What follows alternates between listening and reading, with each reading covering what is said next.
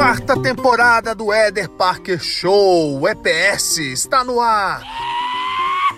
Firme como prego na areia, inteligente como um gato morto e mais divertido que morrer bêbado.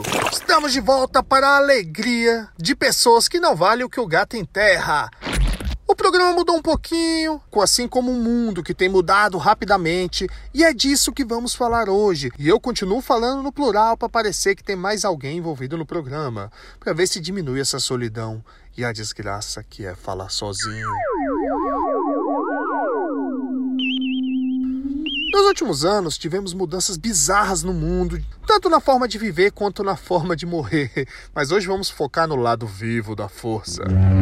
Talvez só os mais velhos entendam alguma das referências e as comparações que eu vou fazer aqui agora, mas nada que digitar no Google não ajude, né? Então vamos lá, jovem.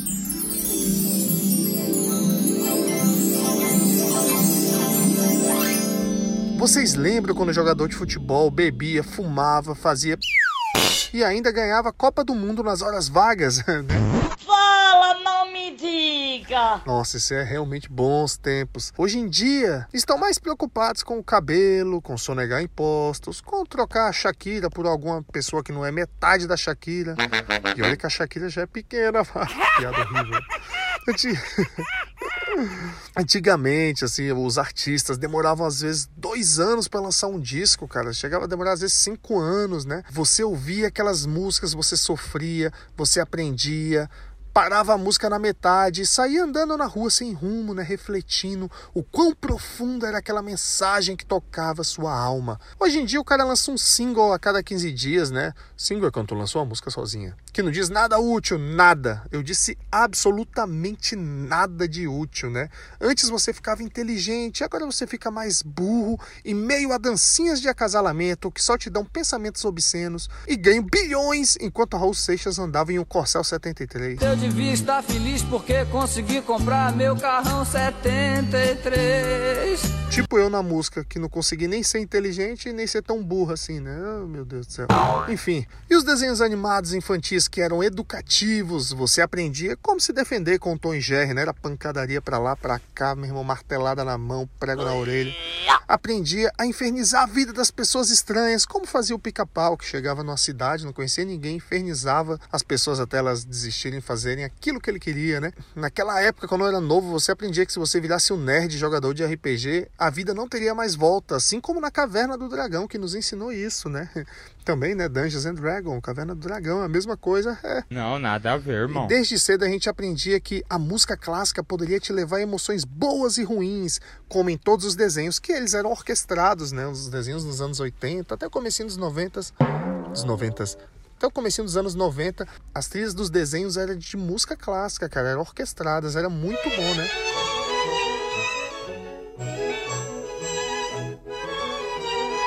E agora os roteiristas, né, dos desenhos de hoje em dia, né? Eu acredito que eles estão cheios da droga, né, e criam desenhos esses desenhos mega psicodélicos, né, que seus efeitos são semelhantes a comer um cogumelo batido com chá de santo daime depois de um copo de manga com leite, né? Faz sentido? Não sei, mas quem precisa de sentido hoje em dia? Nada contra as drogas, até tem amigos que não vivem sem, né? Filha da puta. Mas me parece que o foco hoje é mostrar efeitos e técnicas inovadoras e não bons roteiros. E o mesmo serve para o cinema, mas Vou, isso aqui vai ser assunto para um outro episódio. Antes a gente saía para comer fora, hoje a gente pede o que a gente quer comer em um aplicativo, né? Tu pede lá um, um iFood né? E hoje os relacionamentos também se tornaram algo descartável, né? Ah, temos até aplicativo que você pede aquilo que você quer comer, digo, aquilo que você quer se relacionar, um iFood de gente, né? Que eu não vou dizer o nome. Antes íamos às paradas de ônibus, ao ponto de táxi. Hoje pedimos um carro por aplicativo, que se tu quiser já vem com a comida que tu queria e a pessoa que você queria se relacionar. Ai, pai, para! Quando eu era criança, eu combinava de descer para brincar e lá estavam todos os amigos. A gente jogava bola sem saber jogar, inventava brincadeira sem saber que podia morrer. Fazia tanta merda que que isso comprova que realmente a gente tinha um anjo da guarda, né? Porque desde se equilibrar em muro, se jogar escada abaixo dentro de uma caixa de papelão, nossa, quando tinha uma caixa de papelão era alegria pura. Brincar de tartaruga ninja com cabo de vassoura, lutando com um amiguinho, caraca, na força do ódio. Fora as ladeiras infinitas que a gente descia de bicicleta, carrinho de rolemã. Não sabe nem o que é carrinho de rolemã, né? Pesquisa aí, põe no Google aí. Depois tu separa uns rolamentos para montar o teu, com a tábua de passar da tua mãe. Tua mãe? Ah, eu ia falar do avanço tecnológico, a quantidade de dados que cabia em um disquete e o universo que cabe dentro de um HD externo, mas isso já ia mostrar a desvantagem da minha geração, né? Então, sai para lá. Isso aí a gente deixa para outro, outro dia, porque minha geração era demais.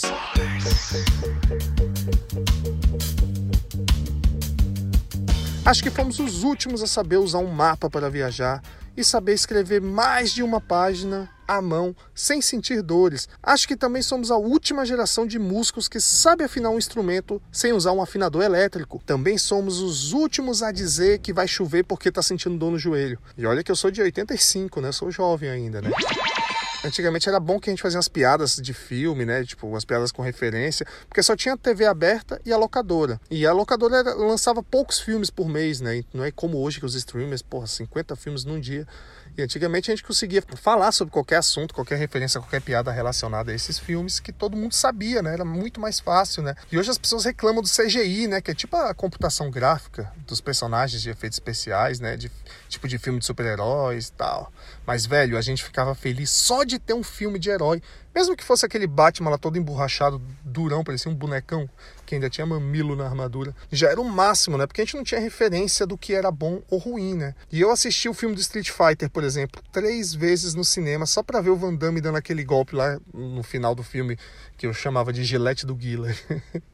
Sonic Boom! Pra bater papo, né? Hoje a galera fica no WhatsApp horas, no Instagram, e a gente tinha que entrar no bate-papo da UOL e tentar filtrar quem era tarado, quem era o pedófilo, quem era bandido, ou um velho passando por uma menina de 18 anos para conseguir tuas fotos pelado, né?